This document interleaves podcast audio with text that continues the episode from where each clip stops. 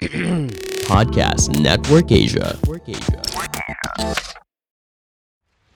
Hi, this is Michael Waitze, and welcome back to the Asia Tech Podcast. Don't laugh at me, on which we discuss all things Asia and all things tech. Today, I'm joined by Hayden Hughes, a co founder and CEO at Alpha Impact. Hayden, it's great to have you on the show. How are you doing today?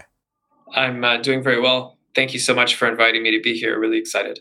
It's my pleasure. Look, before we jump into some of the main topics, I want to get a little little bit of your background for context. Sure. So, um, yeah, I'm originally Canadian. I consider myself to be a startup founder. Uh, this is the business I'm working on now. It's my fourth startup. Uh, so I dropped out of university when I was young and started, of all things, a window cleaning business, a residential window cleaning business in Vancouver, and it it, we expanded it and franchised it throughout the western part of Canada, and then exited the business. Um, later, went to law school, and um, that's where I uh, started understanding that I didn't actually want to be a lawyer, but it took me four years to get there. So, wrapped up uh, with the law degree and a strong passion not to actually become a lawyer, and ended up working in venture capital for a couple of years, and then. I was working on what I thought was a big transaction, uh, but was actually not and there were some guys that I came across that had done an ICO in 2017 and okay. raised tens of millions of dollars in in like minutes on this public sale. And I thought, well, if those guys can raise 10 times more than me right. in 99% less time, this might be an industry that I should start to look at more seriously. Uh, so I was recruited and joined uh, an investment bank that was focusing on uh, cryptocurrencies cool. at that time. They moved me across to Singapore for a quote three month trial, and uh, I decided after the three months I wanted to stay. So, and I've been in Singapore ever since. So um, that's me in a nutshell. I love these stories. So you went to law school, took you four years to figure out you demonstrably did not want to be a lawyer. I interviewed a guy yesterday. I had him on another one of my shows, and he studied mechanical engineering and ended up working at a at a VC company and he said his brother studied economics in college and ended up working at an engineering company. It was just all upside That's so down. funny. I loved it. That's so funny. I want to talk yeah. to you about dropping out of school. So you kind of ran past that like it was meaningless or not that important. But you went to UBC, right? So the University of British Columbia. Yeah. Which is arguably one of the best universities in Canada, yeah? It's up there. It's, yeah, up, it's up there. there. Yeah, I looked at the rankings. I'm not just pulling this out of thin air. Yeah, yeah, yeah. No, it's what was it like? Like, was your family happy? I know you were running this other business, but was like, was your family happy? Were they like, yeah, it's fine, Hayden, just drop out of college and focus on the window business? Do you know what I mean? No, they were extremely upset. My dad sent me to a psychiatrist, and I basically, at that point, I mean, my family loves me and supports me, but they were not that happy about the situation. And uh, I, I said, look, this is probably something that's going to be one semester. And I, I really we'd had a very successful summer and i needed to keep it going. And right. I mean effectively the business that we were running was like a wage arbitrage business. So like we figured out that people were willing to pay between 50 and 80 dollars for one hour of window cleaning. Uh, and this is many years ago in canada. So and we figured out that the market rate for paying those people was uh, you know students 10 to 15 dollars an hour. So right. the input required to produce that arbitrage was not, um, you know, we weren't like Tesla or SpaceX building these complicated systems that if they fall apart, people die. It's like right. The capex wasn't that high either, right? Exactly, exactly. So, um, and you know, the the start of that business was really there were three of us. I came in as a co-founder. We really just would do the window washing in the daytime, and then at night we'd go knock on doors kind of in our neighborhood. And yeah. we really didn't have any ambition to make it a big business. We really just wanted to have beer money for the weekends. And we quickly discovered that there was a demand for this. You know, the brand we had, it was green, we were right. eco friendly, carbon neutral. Uh, and we were run by students, and that was, I think, a, you know, a kind of a branding story that really resonated with people. So we'd had a good summer. I wanted to keep going. We had a whole bunch of stuff on. And I said, well, I'll just take this semester to really see things through until Christmas. And uh, boy, it just took off. So, no, they, my family was not at all. And I like to bring this up because there are these myths about entrepreneurs, right? Probably starting in our lifetime with, I'm a little bit older than you, but with Bill Gates you know, the, the big quote about him was dropped out of Harvard, right? The reality was, though, his family was really wealthy and that there was no risk for him dropping out of Harvard because he would just go back to Harvard if what he was working on, which was Microsoft, failed. And the same thing for Zuckerberg, who also dropped out of Harvard. It's part of the myth making of like successful entrepreneurs. But for regular people, and I'm presuming you're one of them, when you drop out of college, there's an intense family issue in the background. Like, wait a second. And again, I brought up the fact that UBC was a great school because you must have been a smart kid. So why would you give this up? But there's this entrepreneurial bug in people that just goes, wait, this is working, no? Yeah. I guess the way that I looked at it was that I could generate, uh, in terms of personal income, like I was, this is 2006, I was 21. I could generate a level of personal income that was probably where I would have expected to be five years after graduation. Um, right. Um, and at that point, I was, I guess, two and a half to three years from graduation. So in my mind, I was like eight years ahead of where I would have been. And so I thought if I can do that with just picking this thing up and working at it for a couple months over the summer, imagine what I could do if I really hustled hard and did this for many years. So right. from my perspective, I had found a way to um, to get ahead of what I otherwise could have expected. And I guess another part of it was I didn't like working for people. It's like it's the worst I, possible just, thing in the world. Yeah, but some people aren't built to follow orders. And I every job I'd had, I thought it's like you you work for someone and you think, geez, this guy is really not the one I want to work for. You find someone else and find another business. And all the businesses that I worked for, it, there was something, right? Yeah. So I just felt like let's I want to do it myself. But once you understand how to generate revenue from zero, that that can be applicable to almost any vertical if you understand the vertical well enough. In other words, did you did you get transferable skills from building total window clean and home services that you can apply still? Yeah, well, I mean, I think that the challenge is for it's not just making money because it's I think relatively easy to make enough money to sustain yourself. But the challenging part is how do you go, you know, from what Peter Thiel would call zero to one? And, yeah, better said. Um, and look, I, I don't think that window cleaning is uh, something that I was truly revolutionizing. I mean, hey, I was doing cool stuff, but it wasn't like. So I think you know, scaling a business and going from something where it's a it's a side hustle for you into something where you're really compounding the numbers and really making an impact right. and not only on yourself but on the people around you because I like to think that if you have a team and employees that help you, then you should take them on the journey with you. I mean, really, it comes down to allocation of scarce resources. There's never enough, you know, time, money, capital, technology, resources. So it's it's how do you deploy those resources in a way that's going to give you the maximum return? And it sounds very kind of formulaic, but you know, what I look at is making money you know for a little business. I've had many businesses and you know when i was in law school i would sell textbooks and study notes and all kinds of stuff but i could never make that into a 10 million dollar a year business because it just like doesn't scale. Doesn't the scale. level of effort required to double that business is an additional 100% so right.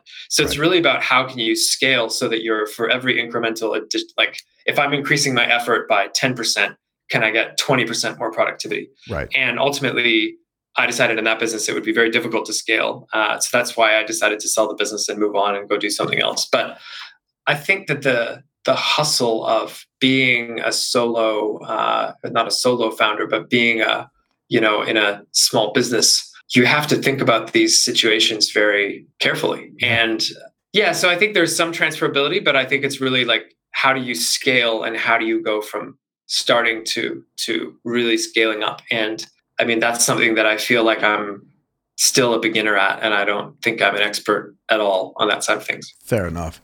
Was there some sense when you, the business grew, you were self sustaining, you were employing bunches of people? I think you said you franchised it and then you sold it, right? Yeah. Was there some point where your dad was like, sorry about that? No, I mean, you know, I think to be honest, I didn't really tell my family that much about what I was doing because I was like, running this business and they had no, they just knew I was washing windows and yeah. I don't think I had really said hey I'm I'm running this business it's going really well like here's where we got to last week and here's where I think we're going to get to next month okay so I think for them it was more of like a shock where I was like hey um, I'm going to drop out of university. So it was kind of a surprise yeah, yeah. when I kind of explained the reasoning and, you know, when they saw what happened over the subsequent years, I think they got it. But I think in the initial piece, it was just a shock that I was stopping to do something other than study. Yeah, when I when I got accepted to college, I had a full scholarship to go study economics, and I told my parents that I wasn't going to go. Yeah. And I was going to open up a hoagie shop in Philadelphia. And they were just like apoplectic. They were just like beside themselves. They were like, no fucking way. And still to today, I still take shit for it. But anyway, that's why I wanted to ask you about it. Because I think it's a common story, right? You feel like you got something that's going to be sustainable. And they're just like, this is the wrong path. Anyway, I want to talk about Alpha Impact. Sure. What is it? Why is this relevant? Why did you start it?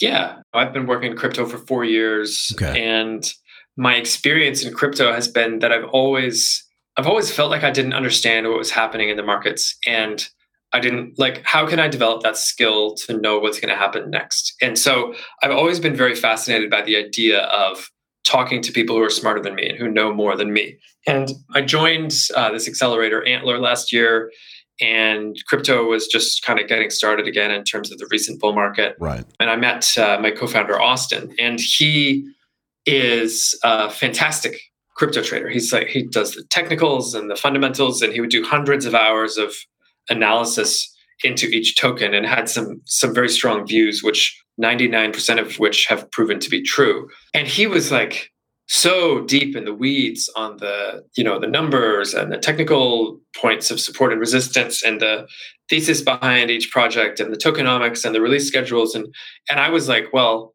I'm lazy. I don't want to do all that work. I just want to copy him. Right. so I started sitting beside him uh, really just as a way to learn to improve my own trading and what I realized was that if I had wanted to duplicate that process uh, and Austin's journey was very similar. He taught himself how to trade crypto but totally self-taught. He didn't have an expert that uh, you know. He's not the type of person that would just ask someone and then take what they say at face value and do it. But I'm, uh, I guess, more of a risk taker.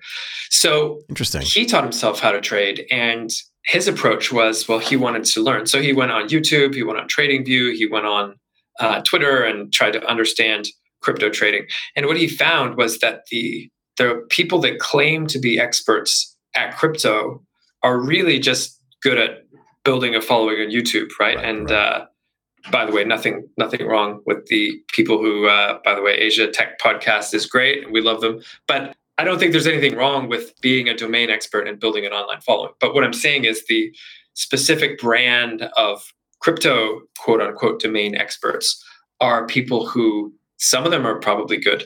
But the reality is, if you're a good crypto trader, you have absolutely no incentive to go build an online following because you figured out how to make money, right? Also, let's be clear about this too, right? The reason why you don't hear Wall Street traders getting on TV or having a YouTube channel is because they're highly regulated as well. The crypto space doesn't have the same level of regulation, so not the same level of yeah of care in the things that you can and can't say. That's true. Well- Yeah, I mean, even here in Singapore, where we have, I would argue, the most, uh, one of the most advanced frameworks for regulating cryptocurrencies, Right. there's still no license for advisory advising people. So if I get on YouTube and I say, "Hey, you should buy Tesla at this price, and you should uh, put your limit order at that price and exit here, and I think you're going to get this amount of profit," that is a regulated activity. You cannot do that.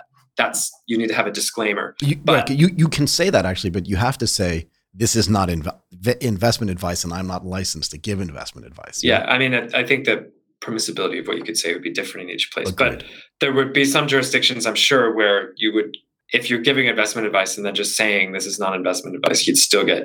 Uh, but anyway, um, probably. in crypto, we we don't have that, and so there's this guys that and gals that have figured out how to trade crypto effectively, and they like, why would they go on YouTube and explain to you for free? They don't care about building a following because they've figured out how to how to trade crypto. So what we've seen is that there's this group of real experts, and Austin, my co-founder, is one of them, and I've become like a little mini expert. I'm like 10% as good as other people are that have this ability to trade crypto and they're just printing money. And so then there's this group of people who, and this is the Antler program, you know, we did lots of validation and the feedback we got was, oh my God, this is amazing. When can you start? Can we send you money right now? Can I wire you 25K? Can you get started tomorrow? I really want to get in.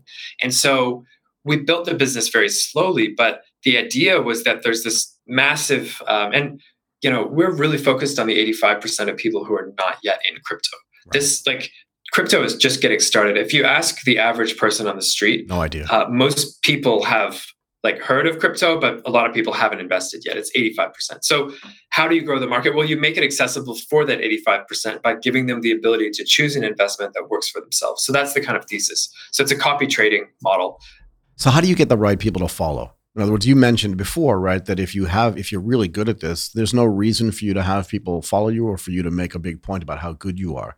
Now there are some reasons for it. If 85% of the world is not involved, only 15% of the people are and only 5% of them are good, you run the risk, and we used to talk about this on the trading desk, that if you talk about your trade, you're talking your own position. And the likelihood that people will follow you then will maybe move your trade in the right direction merely because you're talking about it. How do you get the best traders on the platform? Yeah. Yeah. It's a it's a really great question, and I think there are a number of different strategies, and something that people often think is like, oh well, these strategies. If you bring more people in, then the strategy will be gone. But what we've seen, I mean, this crypto market is so inefficient. Yeah. So, I mean, we have, uh, I mean, there's guys in our network who we've had relationships with for many times people who I've dealt with professionally, counterparties uh, from trading firms, some of our investors.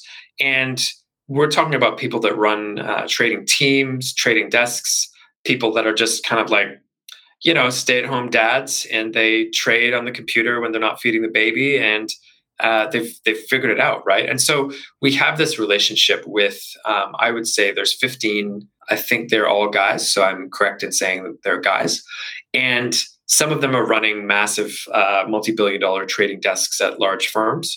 Some of them are just kind of stay-at-home do-it-yourselfers, and everything in between. And so we start with those people. And the, the real challenge for us is not let's find the best, highest returning trader. It's because not everyone wants a high return and a higher level of risk, right? Some people want, especially here in Singapore, some people want uh, low risk and consistent returns. So we're designing our business. It's a social media network that people can like and share and follow and all that stuff. But the core kind of function for customers is that there's going to be this leaderboard, and the leaderboard will be able to sort traders to follow by return, but then you can also sort by monthly drawdowns. Like, what if you could find a trader who their worst month was only 0.1% down?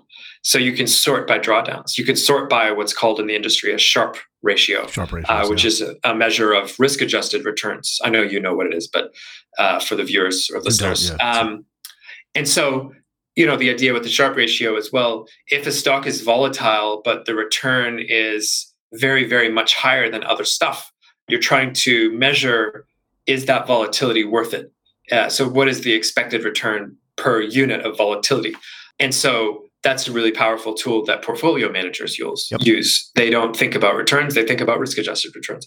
So we're trying to build a system to give everyone the same access to investment strategies, whether they have you know, $25 or $25 million. We don't care. And so we charge a fee. We share the fee with the top trader. And traders are really excited by this. Uh, we have institutional clients and we're ex- building up an institutional business as well. So uh, we're kind of covering the, you know, the retail side of things and the institutional side.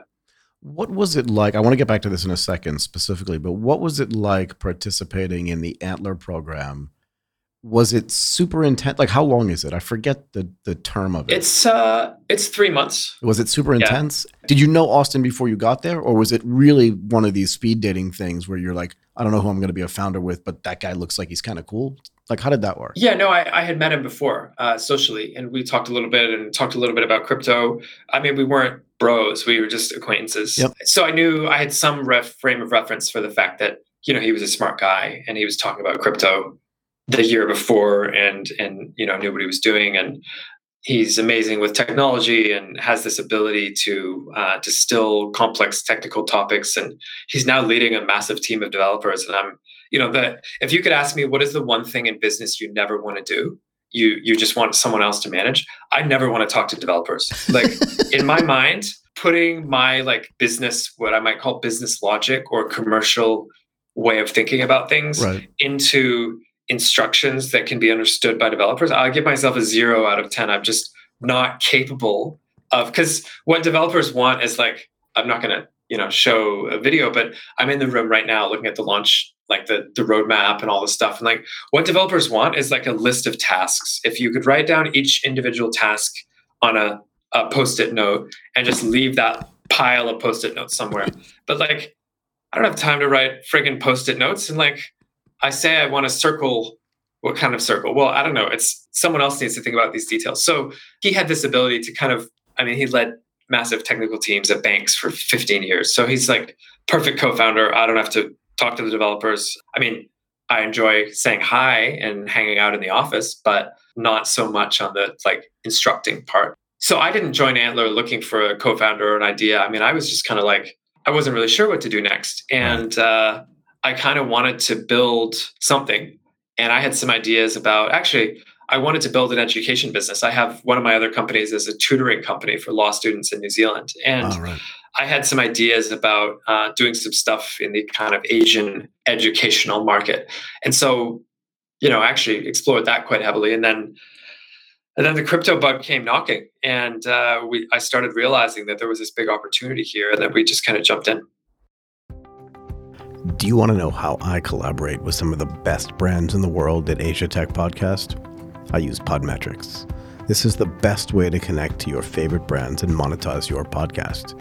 If you are a podcaster, you can sign up now at podmetrics.co and use the referral code Asia Tech Podcast, all one word, to get full control of your show's monetization, regardless of your show's size. And if you're a brand and want to collaborate with the Asia Tech Podcast, head over to advertiser.podmetrics.co. It's spelled like it sounds, and sign up now. I love talking to people that go through the Antler program. Everybody kind of sees it in a different way. And I'm starting to figure out because I think when it first started, people would go in kind of blind, you know, like I work at some insurance company, but I really hate it and I just want to do a startup because it feels really fancy. I'll join Antler because I have the three months and I can afford it.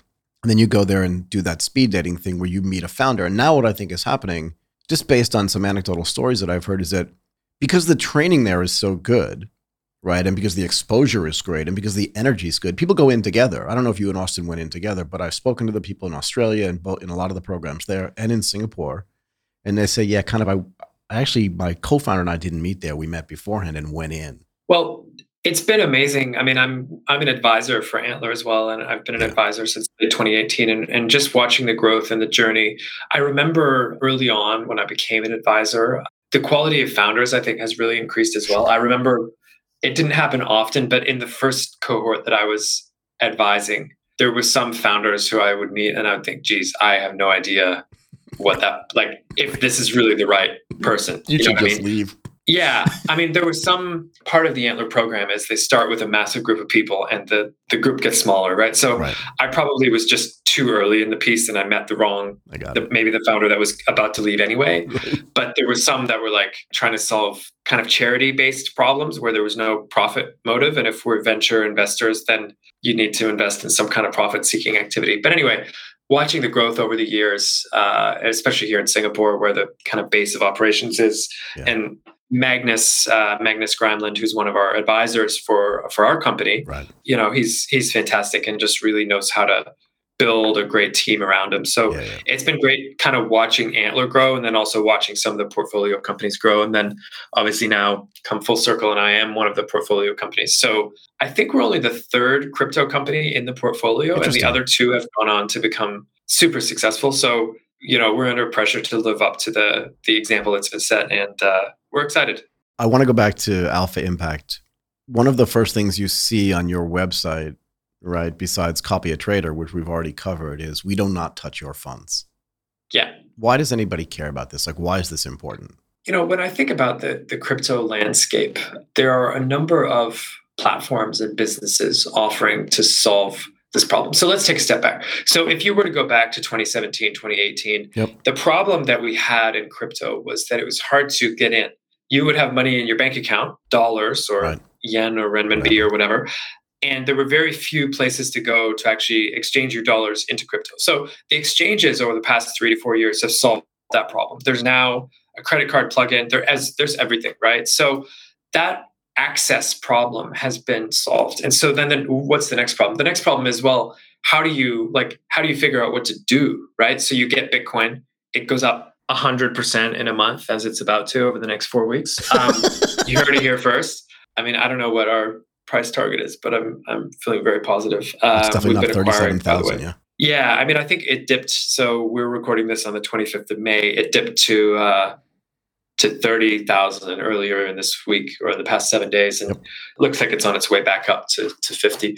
But I think the, so the access problem has been solved. And so the, like, what do you, how do you manage your investment problem is now the one that's trying to be solved. And so we've seen there's a number of platforms that try to solve this problem. And the approach that a lot of them have is that it's like automated, number one, and that it's custodial. So you have to send your money, number two. So you know, when I look at this crypto industry, this this industry is full of scams and platforms that are like I can look at it and say this is should not be trusted and Ponzi schemes and things that promise guaranteed returns. And I just think there's so much crap out there that like frankly I don't trust and no one should trust. So how do we make this a trustless scenario or something that the customer doesn't actually need to trust us? Well, right. number one, we're not the one making the investment strategy. We don't care what I mean. We hope people make good choices, but right. the thesis that we're that we have is that people want to have the ability to choose an investment that's right for them. It's not about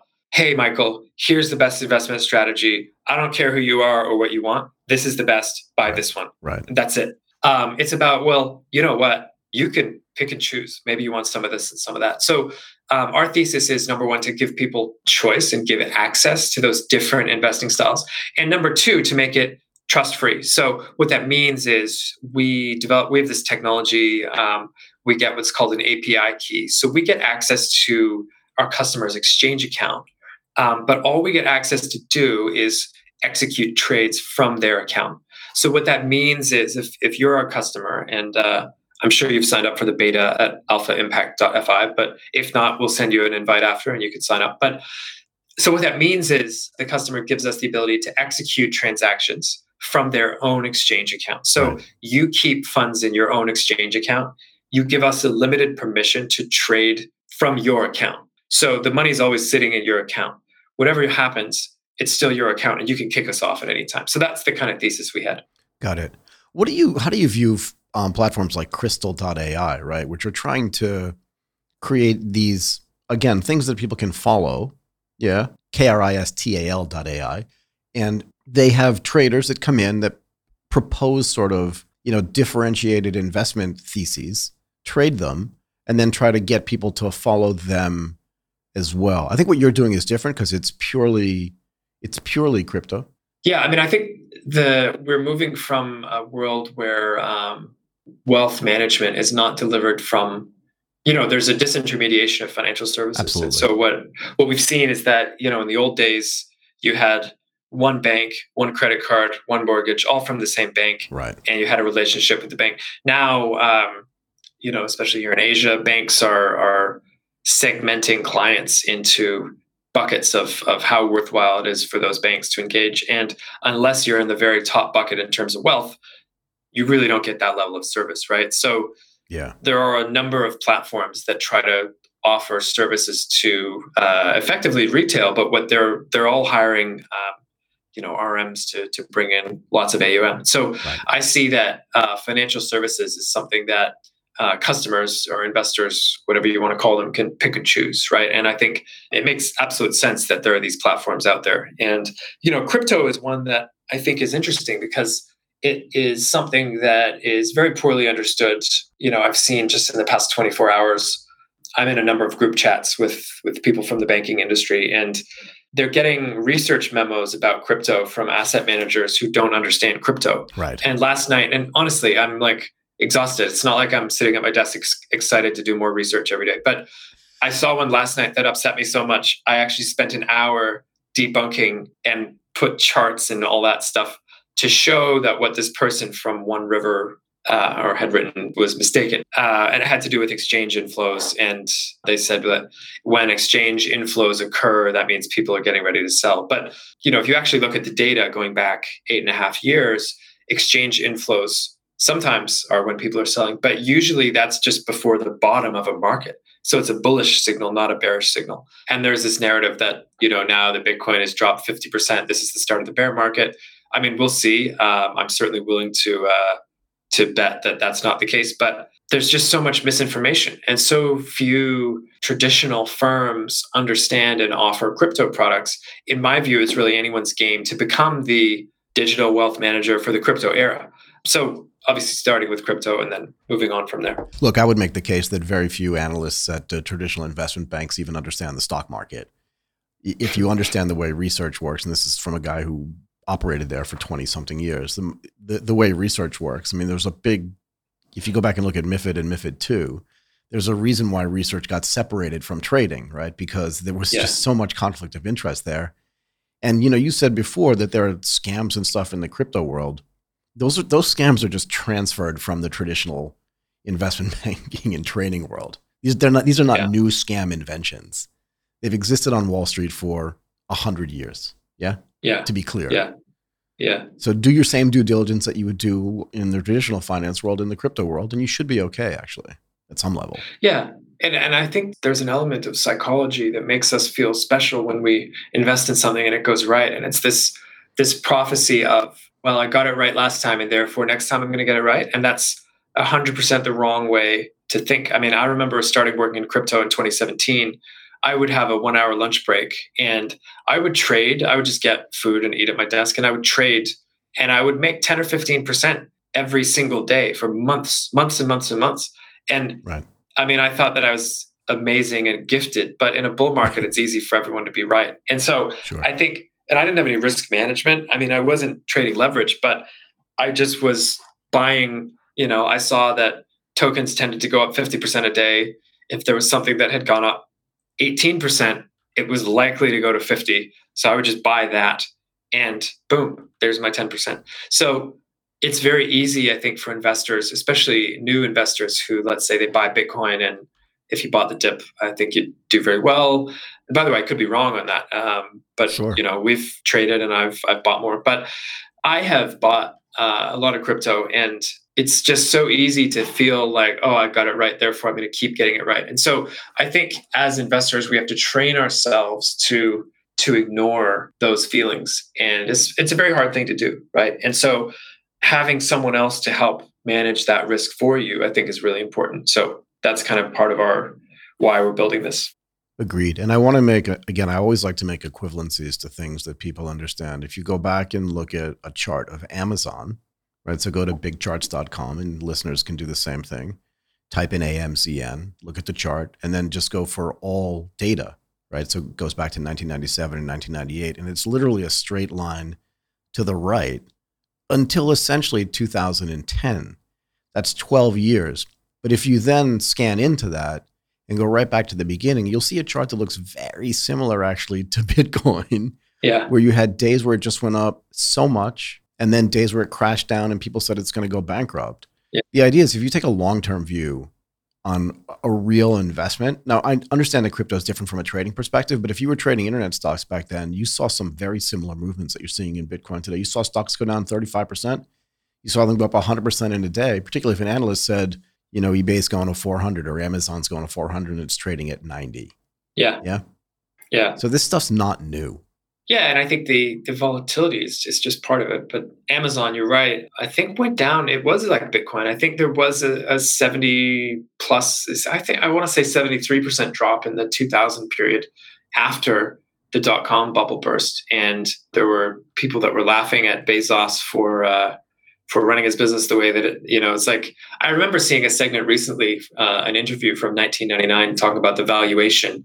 Uh, and at that time, they were a bookstore, right? It was like an online bookstore. And they were trying to compare it to the valuation in terms of other bookstores.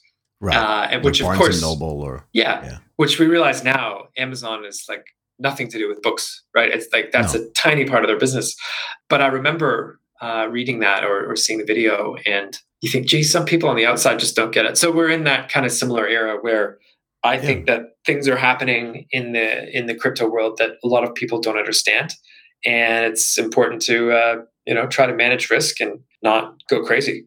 I agree. Look, before I let you go, I want to talk about your recently announced capital raise. I know we've been at this for a while. Sure. But what did you do? You raised like $3.1 million. It's not a round number. So I'm curious, obviously, why it's that number and also what you're going to do with it. Yeah. Yeah. Uh, we decided to, so we went through the Antler program. We got a small amount of funding, uh, decided to raise capital, ended up talking to some VCs. And, you know, it's, it's tough to raise equity financing. I think even in a bubble. And I think crypto has a bubble every four years, so it's okay for me to call it that.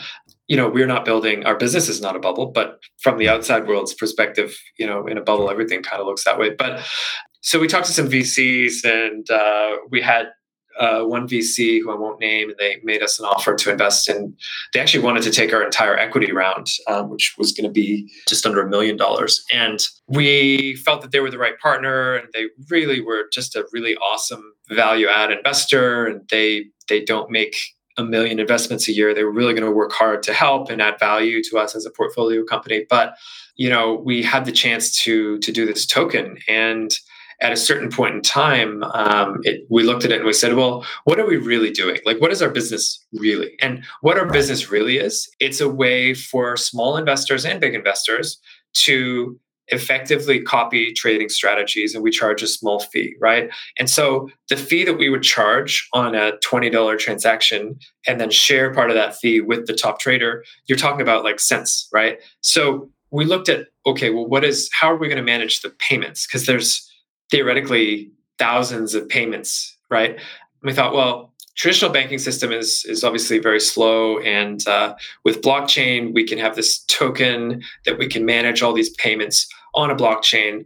The other great thing about blockchain is that we have this amazing transaction monitoring, right? So, like, I can see if you send me Bitcoin, I can see if that Bitcoin has been flagged as, hey, this person has committed, this Bitcoin was stolen from an exchange. So it just made sense for us to do a token. And uh, we found some great investors uh, who were willing to back us. And uh, I guess the rest is history. So we decided to do the token uh, capital raise instead of raising equity fundraising. And, um, you know, it's just a more frictionless process and it gives us more freedom. So we're still I, I, would say open to raising equity financing, but it's just a question of how do we structure it and how do we scale the investment. And yeah, so we've raised uh, 3.1. The round was led by Genesis Block Ventures, Lunex Ventures here in Singapore. Yep.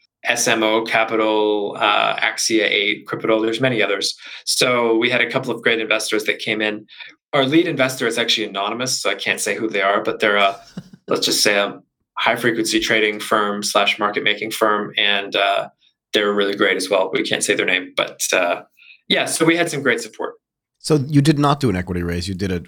Can you explain to people what a token raise is? Yeah. So the way a token raise works is that you effectively you're creating a token and you're selling a portion of those tokens at a discount to investors who come in now. Um, so we're launching the token at 10 cents and we were selling the token to these investors at 5 cents. So the expectation is that they get an increased uh, return on their investment. And we're actually launching on June 3rd, which is quite soon. So our ticker will be Impact, which I think is really cool. So for me, it's been an exercise in um, really building this business as a platform and uh, you know this token is a great way for our customers to they can stake our token their fees will go down if they deposit tokens uh, they get access to a lot of the great functionalities that we have. So we're building, uh, they'll have access to technical analysis and fundamental analysis and sentiment analysis. They can follow more traders. They can reduce their fees. The trader can stake the token, which means they deposit the token. They get a higher share of the fees. If they become a super trader, then they we actually take their profile to more customers. So we have institutional clients as well. So we're building an ecosystem where there are incentives, uh, and we're using those incentives to basically incentivize people to use the platform. So the first version of the platform is launching in June. It's going to be signals mining. So that's effectively a massive trading competition for three different types of traders. And so we have the the shrimp trader competition for people that have, uh, I would say, less than 10,000. Then there's the lobsters, 10 to 99,000. And then there's the whales, which are 100,000 plus. um, and, you know, with crypto, it has to either be food related or fish related somehow. So somehow. this is the terminology we came up with. So, uh, and then we're giving away up to $100,000 to incentivize those people to participate in the trading competitions. I love it. Okay. I will let you go. I really want to thank you for doing this. Hayden Hughes, the co founder and the CEO of Alpha Impact. I'll look for the token launch as well. Impact, yeah, you said? Yeah. Makes sense. Good stuff. Thank you again for doing this. Awesome. Thanks so much.